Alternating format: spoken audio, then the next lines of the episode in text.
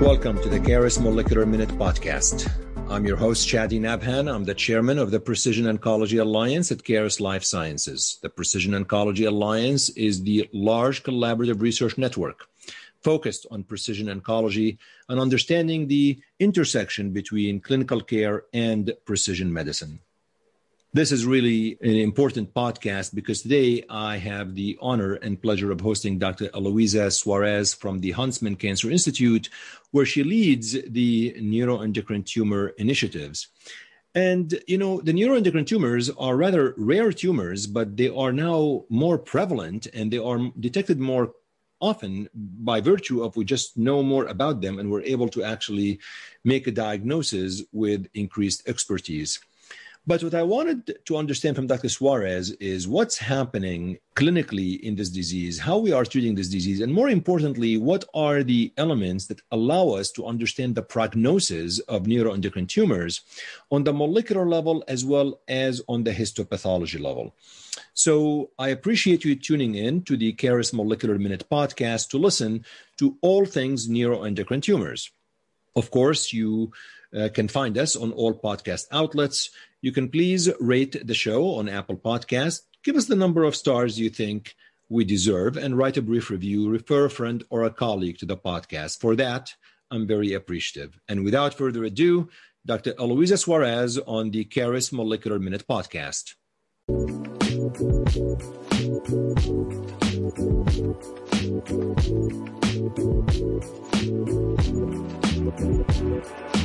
Well, it's really a pleasure of mine to host Dr. Heloisa Soares from the Huntsman Cancer Institute, uh, University of Utah, on today's podcast, the Caris Molecular Minute podcast. Dr. Soares will introduce herself in a little bit, but we really wanted to talk to her about really this um, entity called neuroendocrine tumors because it just seems to be a, a, a, more recognized entity, at least for me, that I'm just seeing a lot more uh, happening in that particular area and the intersection of what that disease looks like and, and how we really can bring it into understanding the biology, treatment, and um, uh, the sequencing opportunities in that disease. Heloisa, it's such a pleasure to have you on the Caris Molecular Minute podcast. Uh, maybe for folks who don't know you and hearing you for the first time, a little bit about you, who you are, what you do, and how you spend your time between clinical research, seeing patients, and and then what got you interested in um, in GI oncology, I guess. Sure. Thank you. Uh, thank you, Sally, for the opportunity. So I'm Heloisa Soares. I'm a, a, medical oncologist with focus in GI cancers and neuroendocrine tumors. Um, the accent that you're hearing is because I uh, I'm from Brazil. I came to US after um, med school and then did my training in Miami and then uh, fellowship at UCLA, where I also got uh, my PhD in molecular biology since I graduated, I've been at Moffitt, and that's uh, where my interest in neuroendocrine tumors actually arose. Um, I was early career faculty for Dr. Jonathan Strosberg, who, Strosberg, who's a very well-known um, expert in neuroendocrine tumors um, um in, in, the U.S. and worldwide. And then later have been at University of New Mexico, and now I'm here um, at the Huntsman Cancer Institute at the University of Utah, um, co-leading the uh, GI research group along with Dr. Ignacio Garrido, who you know as very well as well. So it's a pleasure to be with you. And um, in terms of why I decided to do GI oncology, um, that was when I was actually in residency and I was doing rotations at Sylvester Cancer um, Center and did a lot of rotations too with Dr. Rocha Lima, who happens to be Brazilian as well. And then um, he was a really role model, the way that he cared for patients, the way that, um, you know, how challenging was to take care of GI patients, pancreatic cancer, who unfortunately is still a very devastating disease. That motivated me to uh, want to do that. And then when I got hired at Moffitt, fast forward several years, in addition to doing GI, Dr. Strosberg needed some help with the neuroendocrine tumors. And then I became fascinated by the uh, by the disease itself, but also um, really fell in love with the patient population. These are very um, special uh, patients. Um, they're extremely well um, educated and they have been through so much. Um, um, many of them have been through so much from the time of the initial symptoms to the time of the diagnosis that really, you know, spoke to my heart. And then I became a huge um, advocate for these patients and for caring for this disease. You know what? What's interesting is how we are all in our academic career are affected by the mentors and the people that we work with. Absolutely. And listening to you, you know, when you do residency and fellowship, it's not like you said, okay, I'm going to be doing neuroendocrine tumors. It's just things happen by serendipity, and you get, um, you know, you get influenced by the people that you work with. It's it's always fascinating. But you know, look, you're originally from Brazil. It's impossible not to talk about soccer even for 60 seconds. Yes, go ahead. So you have to tell me, do you follow soccer very uh, religiously? Because if you don't follow soccer religiously, the Brazilians, I don't know, they will be very unhappy now. Yeah, not well. When I was there, uh, yes, I, I was following. I was going to the games every Sunday since I came to US. I I, I, I don't attend games anymore. Uh, I'll be in trouble. But you know, it's, it is what it is. I still Brazil is still the, the, the better team in the in the world, better than Argentina, better than Germany. Oh, of course, Italy. Yeah. You know, so yeah. let's just leave it like that. yeah, we'll leave it like that. I I love uh, I I love the Brazilian team. Okay, so I think we know GI oncology in general. Whenever you yeah. mention the word GI oncology, you know, I think what comes to my mind is, you know, colon, small bowel, liver, pancreas, and so forth. What what what are neuroendocrine tumors? What what, what are we talking about? What yeah. are these neuroendocrine tumors? Yeah, great question. So neuroendocrine tumors uh, can actually happen in any part of the, the body, and they originate from any neuroendocrine tumor cells in the body. But the reason why we, most of us, when we think about uh, NETs or neuroendocrine tumor neoplasms, we can touch a little bit on the classification in a second. We we our minds, or maybe I'm biased, always goes to GI. Why? Because about 60% of all the nets are actually originating in the GI tract. And then within that, um, we have a lot of pancreas nets and small bowel nets, also some um, rectal nets, appendiceal.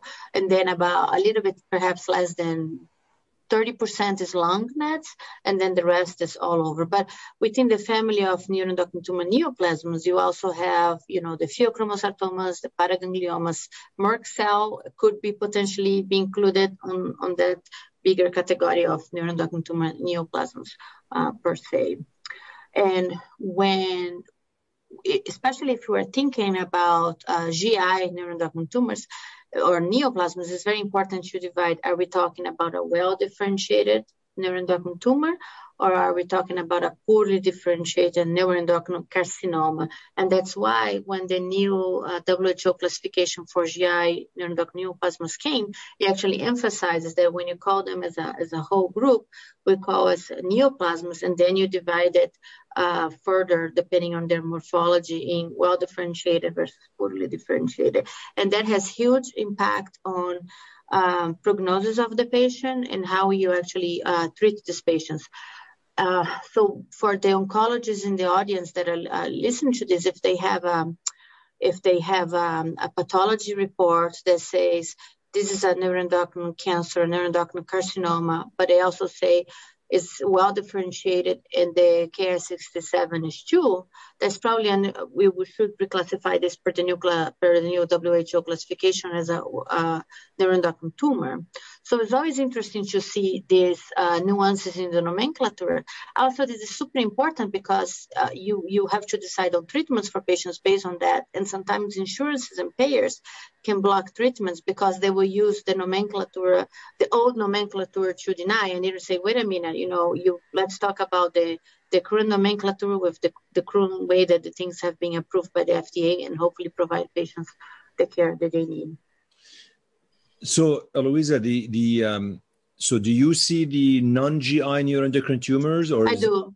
I, I do. Okay. I, do. I also see in the clinic, I mean, Huntsman is an amazing place. I, I have lots of excellent colleagues in, in, in the lung uh, thoracic group, but I, I, uh, I also see uh, lung neuroendocrine uh, tumors, not small cell. We have an amazing faculty here, Dr. Uh, Sonam Puri, that does the, the small cell lung, but uh, the extrapulmonary small cell, I will see it, as well as the lung, um, typical and atypical carcinoids, and the paragangliomas and the fields as well.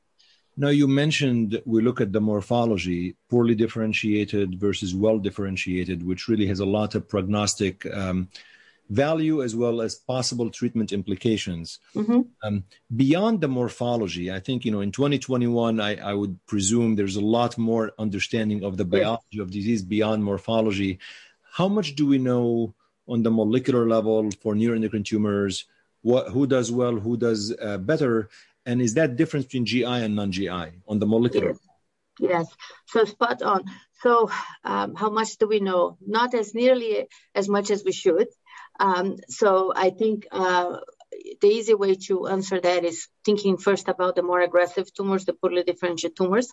You know, we treat them um, when it comes to us as lung cancer. And most recently, thanks to precision oncology and you know next generation sequencing, we realized that the GI uh, poorly differentiated tumors are actually much more closely resembling GI um, adenocarcinomas rather than uh, small cell lung cancer. And that hints that we probably should be treating these tumors a little bit more um, with the GI cocktails rather than using the, you know, using the guidelines for the small cell um, lung cancers. So when I have a patient that has a that has a um, poorly differentiated neuroendocrine carcinoma, I immediately order uh, next generation sequencing because they really will help me um, to decide not so much the first line of treatment because we, we have our uh, f- first line, but actually definitely can guide me through the second line and so forth. Not to mention that at some point I might decide to do, you know, target therapy if there is uh, something that's targetable. These patients unfortunately have very little um, standard of care options. So any help that we can uh, take from learning from these tumors more is important. Um, you for the well differentiated the, the sequencing also important for the well differentiated or you reserve that only for the poorly differentiated so for the well differentiated it's not as the very first order that i put because we have very well established and good medications that we can use for the well differentiated tumors i'm talking here of somatostatin analogs but i think as the tumor evolves um, and then when the patients are exhausting the standard of care options that they have i think it's very important to consider um, uh, profiling these tumors to see what next options are doing. We are not making decisions right now in the same way that we do for lung or for a biliary tract that, you know, you can actually really guide my my decision um, of standard of care. I think we'll get there. We just need. It's a rare disease. It's unfortunately or fortunately is in, in increasing in um, prevalence and in incidence. So I think that will help us to collect more tissue and having more analysis and, and, and tailoring the future. There's a lot of um, research in the field, but it hasn't quite led to at the second making decisions in the clinic for the well differentiated tumors. How rare are we talking? Like how many cases a year of neuroendocrine tumors? I think in the US, most recently, Arvind Dasari has published uh, some of that. I think we have close to maybe uh, 200,000 cases in the US. Just to uh, put in perspective, is um, if you think about all GI cancers, it's, it's, just behind colon cancer as the second highest um, GI cancer if you if you plug in all together. So we'll be seeing more and more. But uh, that's prevalence, like incidence. Prevalence, yeah. How many new cases a year do we know? Like uh... I think now is about uh, six to seven cases per uh, hundred thousand in the population. Okay, so let's talk a little bit about treatment. Localized, maybe divide this into localized mm-hmm. disease and and disseminated disease. So. Mm-hmm for localized disease is it surgery? Is it what, what in the well differentiated yes surgery surgery surgery. If you can resect um, if you ha- even if you have oligometastatic disease and you can go for resection uh, that's the best option most likely for the patient unless there's a contraindication. But in general if you uh, localized disease in the well differentiated, you should go for uh, for surgery. In the small cell situation, is the more aggressive, um, you know, um, surgery should not be the first step. I think um, um, systemic treatment should be the first step, step and decided on resection in a really case by case situation. Even if it's localized, like do you see a lot of localized and poorly differentiated? this is really not likely. It's, it's, no, unfortunately, most of the cases will present already with uh, with metastatic disease, but once in a while uh, we do. We just I just had a young uh, woman in clinic in the last few months who presented with a localized upper GI uh, small cell tumor, and you know, we decided to go ahead with the uh, total TNT approach. And because she was so young, consideration for surgery after that, if she does well after the initial neoadjuvant approach. In someone older, uh, more frail, I probably would just go with definitive uh, chemoradi- systemic treatment followed by uh, chemoradiation afterwards. So for disseminated disease, is it still we do octreotide scan? If it's positive, we do sandostatin, or is that like because uh, I have to recertify for medical oncology boards in two years. So please tell me if things have changed, please. Yeah, we should do. Uh, yes, we should yeah. do, but not the octreotide scan because that's um, older technology. we now have. Uh, either uh, gallium 68 uh, dotatate PET CT or copper 64 dotatate PET CT, so it's PET CT technology to assess somatostatin receptor imaging, and uh, that's is always good um, to do at baseline, so you have a bigger sense of of the volume of disease. And then if it's positive, yes, a somatostatin analog. We have two in the market. One is octreotide, and the other one is uh, lanreotide that can be used as first line of treatment. Okay, and um, you know, I mean, these could work for a long time, uh, and then when several years. So, so once they stop working, then what do you do? If these tumors are uh, pancreatic um, neuroendocrine tumors, then you can discuss um, cytotoxic chemotherapy with capecitabine and temozolomide, thanks to the work from from the NCI uh, and Dr. Kunz. They published or they presented the work that improves uh, progression of survival in these patients. Another option is everolimus, which is a mTOR inhibitor. Another option is uh, PRRT, which is uh, Lutathera. That's um, um, that can be done as well with the concept of theranostics. And there's also um, sunitinib. Um, if someone only progressed in the liver, you can argue that you could do liver-directed therapy. So there's a lot of second, there's a lot of next next options, and then the the key is to figure out what's the best next um, sequencing option, and each patient is a little bit different. For someone that has a, a small bowel neuroendocrine tumor that had progressed, you know, many of us tend to use lutetium 177, which is PRT, as the second line, thanks to the, the NETTER-1 study that was published in New England a few years ago by Dr. Strosberg. They really show a huge impact in progression-free survival and overall survival of the patients and quality of life. So then what's happening? I mean, right now, I presume, and, and I'm 100% certain you're very involved in many clinical trials. What, what's on the horizon for this disease? Um, because obviously it's not curable once it's yes. metastatic and, and we need to find additional therapy. So what's on the horizon? What's exciting you, at least to the extent you can share with us yes. Uh, on the horizon? Thank you.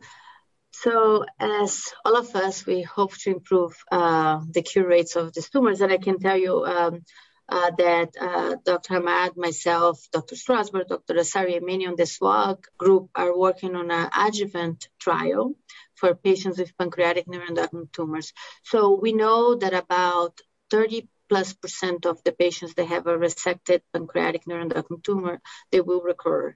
And we know that if they were to recur, the median time for recurrence is, is between 24 to 36 months. So based on the data from Dr. Kunz in the in the metastatic setting, is there a role for cytotoxic chemotherapy after the resection of patients with um, pancreatic neuroendocrine tumors that have a high risk uh, features for recurrence? And that's where in uh, precision oncology uh, might take place because we hope through this work also collect the tissue of these patients and you know collaborate doing precision oncology and GS and try to identify are there any features in these tumors that will predict that they're going to recur? And also, um, do we have would chemotherapy make the difference? So this study has been um, um, approved by the GI steering committee, has been reviewed by CTEP. I'm actually presenting in the SWOG meeting update, and hopefully it will help to answer um, the question in the adjuvant setting to some extent for pancreatic neuroendocrine tumors. There's a few other um, things that are in the horizon. Uh, we just finished a clinical uh, trials planning meeting with the NCI and many members of the NET task force. Uh, that was uh, extremely encouraging. Uh, we 10 years ago we didn't have preclinical data to design studies. Now we have a we're not perfect, but we have much more preclinical data that's helping to direct clinical trials in the future. To the extent what I can say, because it's too confidential, there will be some, um, hopefully in the next several years, some exciting trials um, coming up from the NCI uh, pipeline. Louisa, if you put your futuristic hat, I mean, do you see? Well, I'll tell you. I mean, at least what I think in a lot of diseases, we're just going beyond histopathology right now because mm-hmm. you know, we're trying to look at the underpinning of the molecular drivers and so forth. If you put your futuristic hat, do, do you think do you see in this particular disease in neuroendocrine tumors? Yeah. Where do you see the intersection between precision oncology, genomic sequencing, and the management of neuroendocrine tumors? Yeah, I, I, I think uh, we will be able to. Um, this is not two years from now. I think I'm thinking more five to 10 years from now as we, we learn more about um, the overall modulation of the tumors. There's a lot related to uh, chromatin uh, remodulation and, and things like that that will be able to classify uh, the tumors in different categories and decide on treatments uh, depending on that. For example, is this a, a tumor that will benefit from a HDAC inhibitor um, versus a tumor that is not? And that's how I see it. I, I think will be much less about the true mutations, for, especially for the well differentiated, to the true mutations that we see in the tumors because they tend not to have so much, but the whole overall um, environment. That's really wonderful. Is there anything I should have asked you about uh, this disease that you think listeners would love to know? I thought it was just a great summary and concise summary of the disease, but anything else that I should have asked you and I did not because I'm not an expert in neuroendocrine tumors. So I may have missed a question that I should have asked you.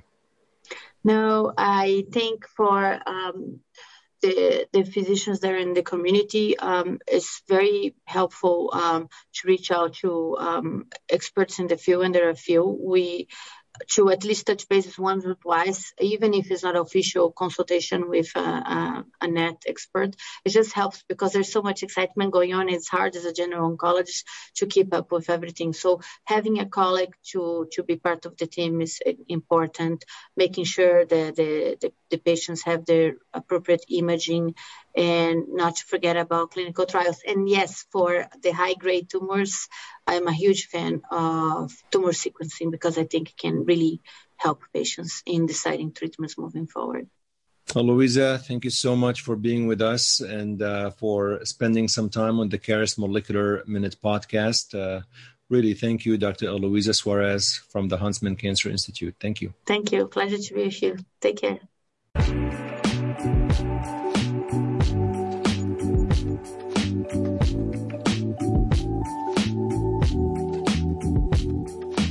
Thanks everyone for listening. I've learned a lot about neuroendocrine tumors, and I hope that you did as well. I appreciate you tuning in. I appreciate your support. I appreciate you listening. And I'd like to hear from you how well uh, we're doing on this podcast. You can send me a note and an email to cnabhan at carisls.com. You could also send me a direct message on Twitter at Chadi Nabhan. That's at C H A D I N A B H A N. Thank you for listening and tuning in to the Caris Molecular Minute podcast. And until next time, take care.